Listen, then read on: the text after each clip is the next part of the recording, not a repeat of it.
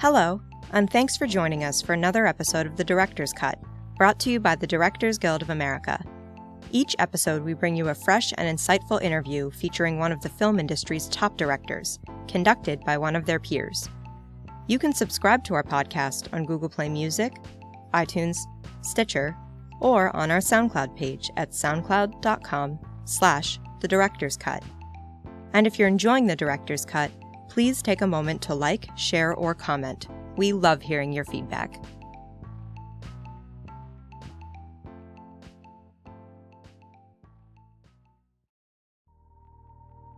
This episode takes us behind the scenes of director Robin Swicord's new drama, Wakefield. Adapted from a short story by E. L. Doctorow and starring Bryan Cranston and Jennifer Garner, Ms. Swicord's film tells the story of Howard Wakefield, a suburban lawyer with a loving wife and family. Though outwardly successful and happy, his inner feelings of suffocation lead Howard to snap and disappear without a trace. Hiding in his own garage attic, he survives by scavenging at night and spends his time secretly observing the lives of his wife, children, and neighbors. In addition to Wakefield, Ms. Swicord's credits include the feature film The Jane Austen Book Club and the short film The Red Coat. Following a screening of the film at the DGA Theater in Los Angeles, Ms. Swicord spoke with director Lesli Linka Glatter about filming Wakefield. During their conversation, Ms. Swicord discusses what inspired her to adapt the E.L. Doctorow short story into a feature film, how she was able to shoot the film at a blisteringly fast pace of only 20 days, and how her instincts led her to cast Bryan Cranston in the lead role. Hi, everyone. I'm Lesli, and I am very honored to be talking tonight with the amazing Robin Swicord, who is both the writer and the director of this film. And um, I saw the film a couple of weeks ago and was really blown away by it, by the performance and by the point of view of being inside this one character. And Robin, I'd love to talk to you about where the the I know it's based on a Doctorow short story, but how that process came about. Well, first of all, I want to thank you for being here, Lesli. Lesli is somebody I've looked up to for so many years. It's a really a thrill for me that she agreed to come and do this. Thank you, um, thank you for that. um, I um, approached E.L. Doctorow about the short story. I had seen it in the New Yorker in 2008. I loved it. Somehow I felt a kind of hook when I saw it. I actually had a, a, the weird experience of when I was reading it, seeing film images and thinking that there had already been a film made of this short hmm. story, which didn't make any sense because it had just been published. So, um, a couple of years after that, Elliot Webb, who had been an agent at ICM and became a producer, uh, brought me a couple of E.L. Doctorow short stories and said, Is there anything here for you? Is there something here that you would be interested in doing? and there was Wakefield, and I went, "Oh my God, there's that movie. Uh, there's that thing I wanted to make into a movie." So um, he and I, he could introduce me. He, he knew O, and so he introduced me, and we started corresponding via email and talked on the phone some. Then I went to New York and met him, and he allowed me to kind of take the short story and run with it, so that I didn't have to formally option it, but he agreed that you know he signed a piece of paper saying that he wouldn't sell it to anybody else for a couple of years because they knew it would take a little while to get something as odd as this movie off the ground. And it's such a unique story, and the way you've told it through, you know, is is was very profound for me. I mean, the, you know, having a story where one small thing happens, there's a power outage, you know, and it changes your life forever. the, the, trigger incident, yeah. yes, yeah, and and so when you started to adapt it into a screenplay, I mean, you are both the writer and the director. So, you know, you how long did it take you to adapt it, and what was the process of of you know moving this toward production, and how and was Bryan Cranston, you know, what was the process of attaching him? I can't imagine any other actor playing right? this role after seeing the film. I know this belongs to Bryan. It's something that I knew from the very beginning, um, and I'll talk a little bit about that. But in terms of you know writing it, I mean, I, I've, I've written so many screenplays at Right. this point that I, I don't have to labor for a really long time to understand like what am I making here. You know, I, I had a very strong sense of the film that I wanted to make, and then I, I wrote that film. And so that process was more or less January 2012 to March 2012 to, to get a first draft. Wow, that's. But you've written for you. But I've written, but you know, I've yes. got writing muscles, you know, Yes. so it, wasn't, it, you know, it, isn't that I solved every problem. I still had a lot of questions. That was just draft one. That was just like, well, this is what I have, you know, and so I showed it to Doctorow and he gave me some of his thoughts. I, one of the things he, he felt that I had made a character who might be considered to be mentally ill and he didn't, he did not want that. Mm. He really very, very strongly felt that Howard Wakefield was a man in crisis, certainly, but that he had not, in a kind of conventional sense, become mentally ill. That he had gone to a place that any of us could go without actually literally losing our mind.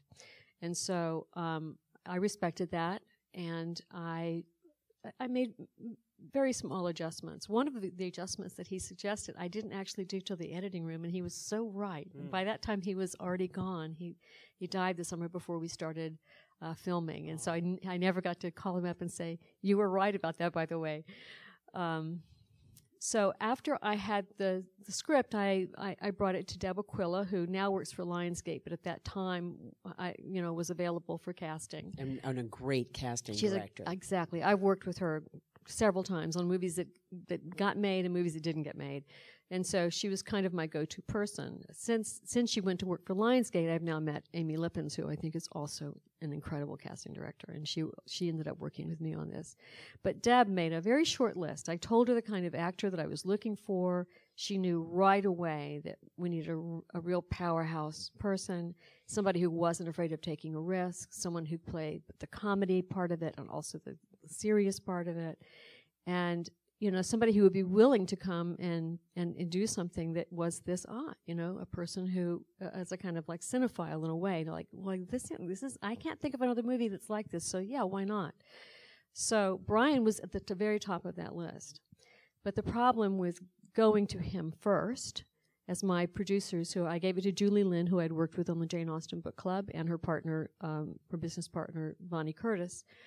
Um, and they said, well, you know, this movie is probably between three and five million. I think that we have to be realistic about how, who we I want to ask all of these questions about Okay. production because she made this on, and I think the movie looks incredible and dealing with all four seasons. So I, you know, we have to put that later, and I want you to talk about all I, of that. I, I will. I'll talk Yeah. about it. Yeah, it was. We ended up, as you'll see, shoestring. But at any rate, um, what Bryan Cranston was worth, quote unquote, uh, in the open market, that is to say, the international sales market, was about a million two at that time, and our first budget came in at about three. And that, and they said, so if you made this with Bryan Cranston, you're not, you're not going to shoot nights, you're not going to build your attic, you're going to be shooting practical locations, you're not going to get the seasons, you're going to probably have to set it in L.A. You know, there were all these sacrifices that were on the table if I insisted on Bryan Cranston. And so I knew a couple of things. First of all, I knew that that my friend Jay Roach had cast him already in Trumbo, and I f- had read the script for Trumbo, and I figured he's going to get a nomination for this. So, yes, you can take a minute. You can do some other explorations with other people that you think will bring us more. But in the back of my mind, I knew that we were going to go back to Bryan. And so it was really just an exploration. I don't think anybody else ever read the script, honestly, because if you are one of the few people that can get this movie, you know, financed at the drop of a hat, if you're going to do an art house movie, you're going to do it with the Coen brothers. You're not going to do it with an unknown female director. And so I figured, well, we'll we'll throw some sand down a rat hole for a while, and then I will go back to Bryan. By that time, maybe he will have won an Oscar. And so um, he did not win an Oscar. He got nominated. He did win the Tony for All the Way, which was the Broadway show that he was doing when I went to meet him, and he agreed to do the, the film for me. Um, and he also Breaking Bad opened in Germany. And all of a sudden, in terms of foreign sales, it was a lot closer to 3 million. And so we just had to figure out how can we do that? How can we make this movie for not quite three million? Wow. And so having the patience and knowing who you wanted, who Right. you saw, and the instinct that, I mean, he's a brilliant actor. Um, yeah, I mean, it's his role. trust your period. instincts. Yeah, exactly. Always a good one. Right, but also I had to listen to my producers. They worked really hard on this movie, and producers are truly, as we know, the unsung heroes. Oh. And so, if what they said was, "We've got to make, we're trying to make your life easier, and so we're going to make try to get our life also to be easier. We have to do this exploration. So it's pointless to like, you know." Stick your sword in the sand and say, you know, no, it's going to be this. You know, you, you have to let everyone have their process, and that is why they call this a collaborative art form. Is right. they they have to do their thing, because at the end of the day, we ended up making this movie in 20 days. That's And incredible. That is really hard when you are the producer. So, how did you? There's so much I want to ask about Bryan and your process of working with him, but how did you make this movie in 20 days with the seasons? And was that a set that you? So you built the attic, but Well, it's a it's a lot of different pieces. And this is, I mean, the the real story of how you do this in 20 days and have it have, get all the seasons and all of that is that you have to do an enormous amount of pre-planning. And in a movie of this size, you get four weeks of paid pre-production. So there is a lot of other work that has to be done. so you were working time. way ahead of that. We were working a way ahead in terms of problem solving. but you had Jeannine Oppewall. You had amazing people. We work had. Jeannine Oppewall. And Jeannine Oppewall, well, the truth is, not just Jeannine Oppewall. I mean, Your I had team. the whole team. My whole team was incredible. When you shoot in LA and you have access to the crew base that is here, Yes. you get geniuses and miracle workers. That's who shows up. And a lot of my team actually had just come off of the Revenant, and they were looking to do something at home in January, December, January, which is when we shot. That meant they were home for the holidays. They wanted to be in the bubble of love after being through such a hard shoot on the Revenant, and that's Bubble of love. that's what I could Well put. provide. Believe me, you know, we're a very happy set in Well, spite I- of I us went to never the- sleeping. the cast and crew screening, Yeah. and it was a bubble of love. I have to say that. Yeah. Well, I mean, on my first movie, Jane Austen Book Club, I'd been on enough sets with movies that I had written but did not direct, where I had seen the crazy happening. And I just knew that I had to hire the non crazy. Right. That my litmus test was are you loving? Are you kind? Are you sane? And do you know what you're doing? You know, and so, and if you didn't hit every one of those boxes, then I did not hire you. And so I had a really good team, and, and a bunch of people were available from that team who and came and helped me again, particularly in props. Th- those are the people that were really available, um, were props. But also, I had a lot of the same grips. They were fantastic. So technically, what we had to do because we had to create Connecticut, and we had to do it in Pasadena. Right. So um, we did not have a train. We soon realized there was not going to be a train. We were going to have to pretend there was a train. And my first AD, Kim Winther, who was a guy that worked, worked with Roland Emmerich for a long time, for like 15 years, and he made, you know, he sort of specialized in making movies that take place in 26 countries and that kind of stuff. So I actually needed a first AD that was that capable, who could make this happen. And he said to me, What about Train Town? What about going to Griffith Park to Train Town? Tr- you mean We really? went we went to Traintown. That scene at the beginning when he's on the oh train. God. I love it. Those little cabooses that they let you have your birthday party in. Jeannine Oppewall clad the outside so it looked like Metro North. There were no seats inside. She put two red seats. I had seen a photograph at MoMA once of people commuting with all these men in fedoras kind of pressed up almost against a window and a little child kind of trapped between the bodies. And I had that on my phone and I went, that's how we're going to solve it. We're just going to crush people up against the window. We're going to shoot him. We'll put the camera on a gimbal. We did lights. We had all the little magic, you know, gaffer magic going by. And everybody jiggled like they were on a train. And we got away with it. So You that was the totally deal. Did. Oh my god. And so that was the name of every single thing that we did. wow. We found a house in Pasadena that was beautiful. It was surrounded by windows, so you could always be looking in. Inside that house was a lifetime's worth of collecting of beautiful objects and furniture. All we had to do was edit. We got hundreds of thousands of dollars worth of production value out of this lady who lived in Pasadena who let us shoot in her house. Why? I can't imagine. But thank goodness. Thank goodness. Behind it was a, gar- a, a garage that had a maid's quarters above, so it was crowded. There was a bathroom. There was a little kitchenette. You couldn't shoot up there. We couldn't demo that. You know, we were, that was not going to be our attic. but was that the window? Well, we put a window on You the put the window we put a window on. Yeah. But then when you looked at the back of the house, what you saw was this very nice garden with a blank wall and a tiny clipboard sized kitchen window. So the house was everything except you couldn't see into it. You can see into every angle of that house except from the back. And Jeannine oh, Oppewall, production designer, and I stood there looking at this with my DP, who was a fantastic DP, Andre Bowden Schwartz. I met him when he was in film school when he was 19, and I stalked him for the next 10 years. He turned 29 on our set, Wow. and he is a brilliant DP. He was brilliant in college, and he just got better and better. So we stood there and we looked at it and just kept looking at it like as if by if we stood there long enough, a window would materialize. And it did. Well, we realized I had this like one of these crazy ideas where I went like, you know what? That whole blank wall is like a movie screen. Why don't we just we can't project a window onto it, but we could migrate a window onto it. We could go shoot the window someplace else. We could put that on the back of this house. And that's what we did. We shot that kitchen in Altadena and we migrated it in post. We shot plates and we planned for it. It's seamless. I mean, I would have never known that.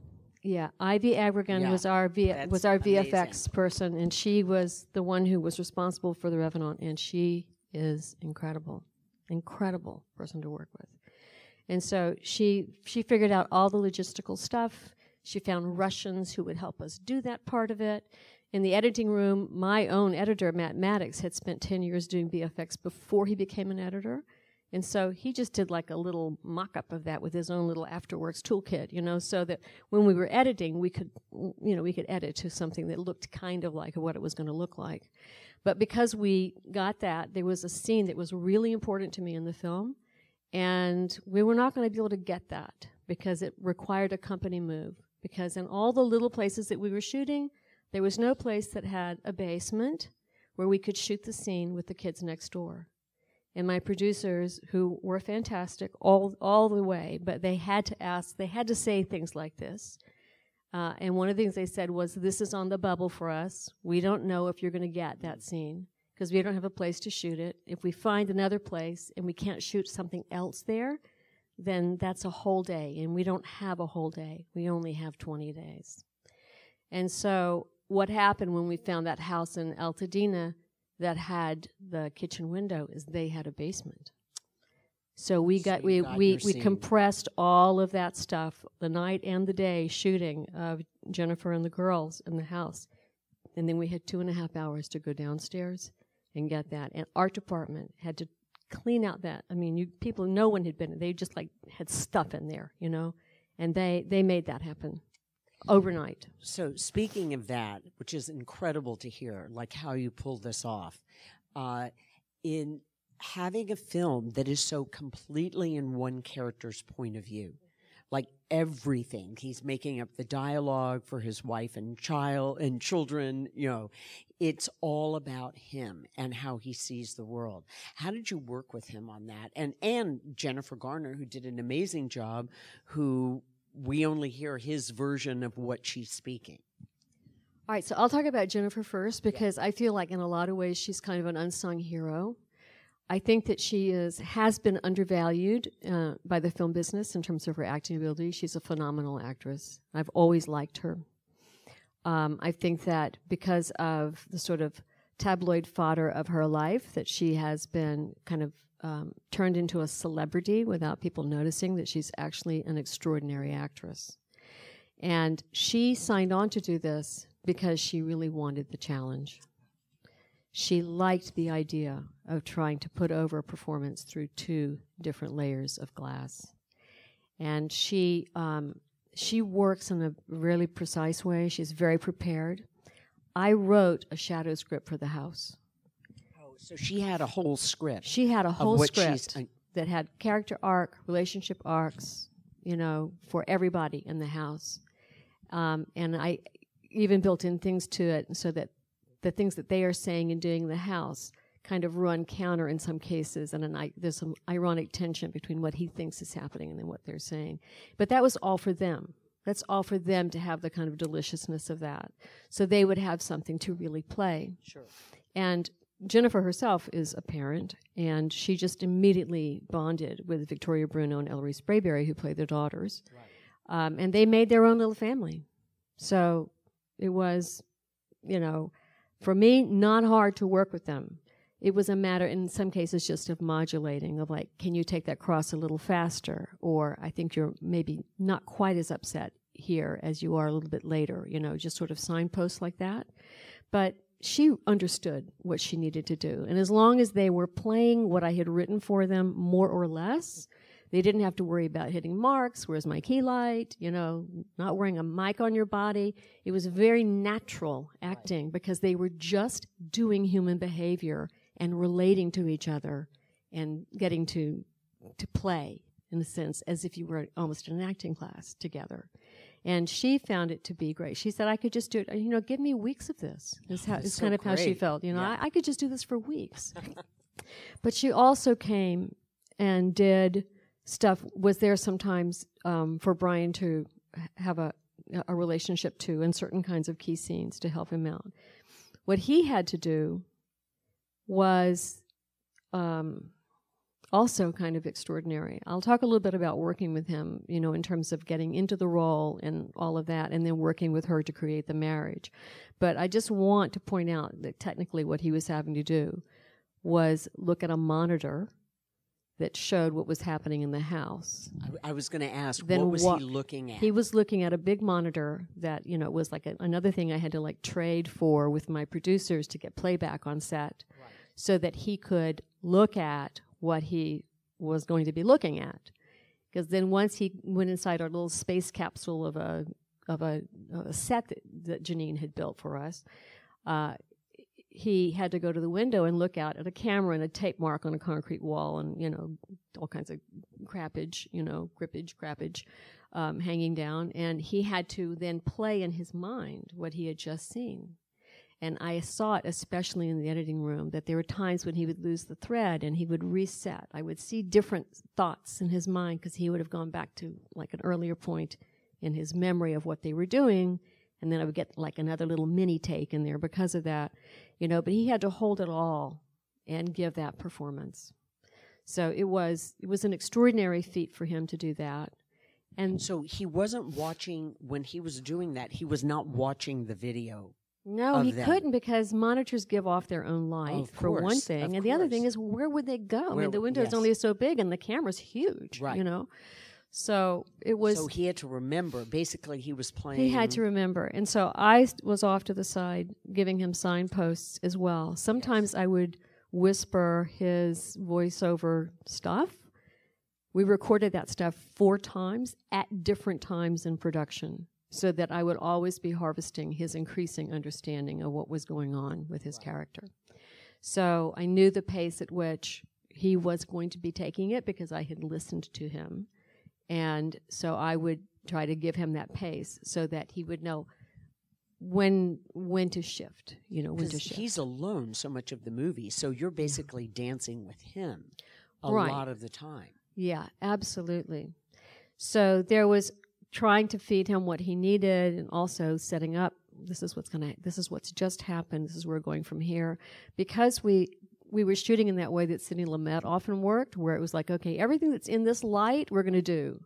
So it's this scene, it's this scene and it's this scene, you oh, know. Oh, I see. So you weren't you weren't able to shoot chronologically. No, no. I wish we could have. It would have made his life a lot easier, in the sense that he wouldn't have had to been out of in and out of so much Facial facial hair. hair. And I had incredible people who did the makeup. You may have noticed Yes. Zoe Hay. I mean, seriously, Amazing. Zoe Hay did all the facial hair. Wow. She and um, Erin um, Kruger.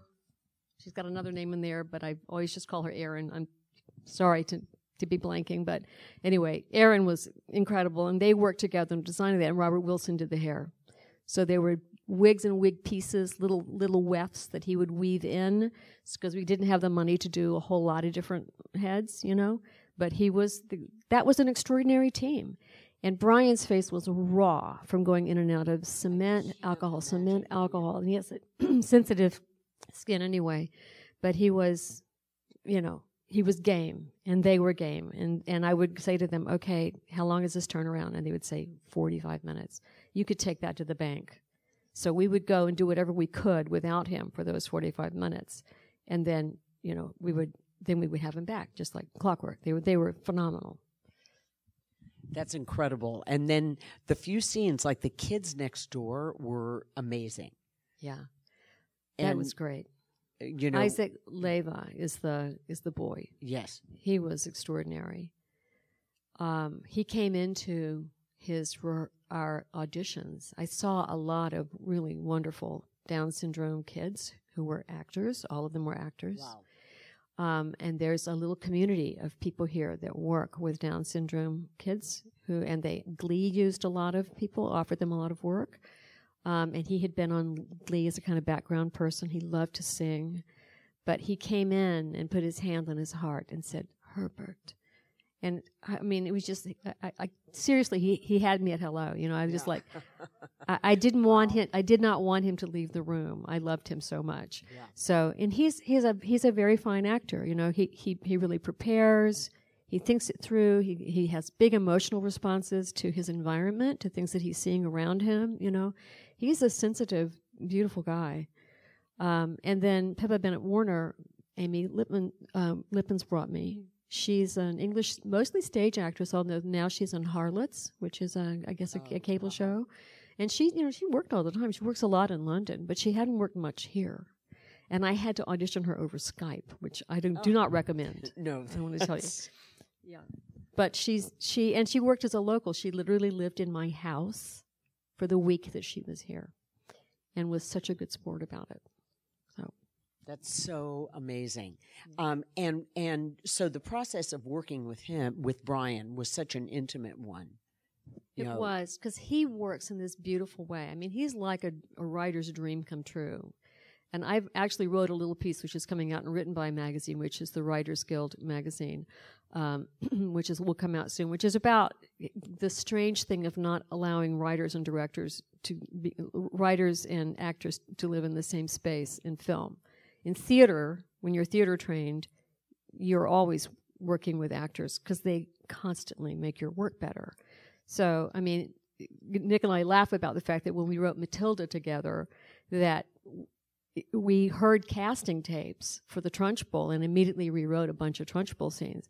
The, the thing of have, being able to hear it aloud with an actor Oh yeah, is everything, huge. and it's and it's it's not built in, you know. So with Bryan, he works very close to the text. He works through every moment, every image, every line of dialogue, questions, ideas. He pitches stuff. He's always improvising and thinking about stuff aloud, which is his way of getting down under the skin of the character.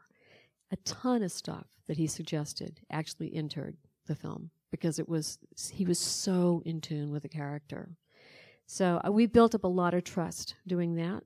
And then um, I was worried about how do you make that marriage when we don't have any time really to rehearse? And how do you rehearse when you only have a couple of scenes where they're in the room together? Um, and I had seen Afternoon Delight that Jill Soloway wrote and directed. And she had taken um, um, a little mini course, like a weekend course or something, with Joan Scheckel, who is a person who teaches, I guess, directing and acting as well. Um, and she taught this way of working with actors where you create relationships through these intimacy exercises. And so I went and I took that little course from Joan a couple of years before I ever, dir- maybe three years before I ever directed. I think I just finished draft one and I thought, you know, as soon as Afternoon Delight came out, whenever that was, I went over. Won Sundance a, a few years. Yes, yeah, it did. before I, did maybe Transparent. 2013 it was one. So I went and immediately took that thing and I learned those exercises. And then I just went to Jennifer and Bryan said, I want to do this. And we got permission to do it in the house where they were going to be doing it, in the bedroom where they were going to have their fight. and it was great. And it involved just a lot of laying yourself bare, a lot of physicality, not in a kind of like, ooh, sexy way, but, you know, just touching, smelling, looking, giving up that personal space Right. between each other. Because how do you create that relationship? How do you get people very casually undressing in front of each other and fighting at the same time and not have it look stagey? You know, so it was it was really valuable to have gone and taken that um, that thing with Joan Scheckel because um, I could introduce them to it, and it gave them touchstones. And there were certain little phrases that they came up with in in those exercises. So they go away. We shoot for three weeks. Now it's time to do their scenes together. It's just an add water situation because they have the touchstones. And all I had to do was say those words aloud, and it brought them back to the memory of being in that room and doing this with each other. That's so great. That's so great because what a challenging film to be doing because of that, because they don't have a lot of time together. Right, no time. I mean, seriously, that was their quote rehearsal. Right. Yeah. And they're together then the very last scene of the film. Which Yeah. of course we don't see what comes on what happens after that. I'm like, no. Yeah, I know. Well, you know, I never gave Bryan the shadow script. So he, he really, he didn't know. All he knew was that he walks in the Okay, house. He oh. didn't know what he was going to be seeing when he walked in the house. Oh, that's amazing. So she had of course she had the script, but he did not have that script. That's right. He still hasn't seen it. That's kind of incredible. Yeah. Yeah. What an amazing job and what a uh, a fascinating process you went through to make it for the amount of money you had and to make that an opportunity rather than uh, something that was negative. Like you had to find the way to make that work. Right. That was the great thing about everybody on the crew. It was never, oh my God, we can't do this. It was, all right, okay, how are we going to fix this? How are we going to solve this? How are we going to do this? Right. It was a com- that was everyone's attitude about it, and that that's how you get it done. And it was they were there were really I mean honestly there were some really crazy crazy things that, that happened because of that. But you know we we all survived it. Everybody's still alive. That's right. Everyone's still alive. And there's something about being in the room with the smartest people you can be in the room with. Yeah, I know. It was a blessing. I mean, I think everybody was.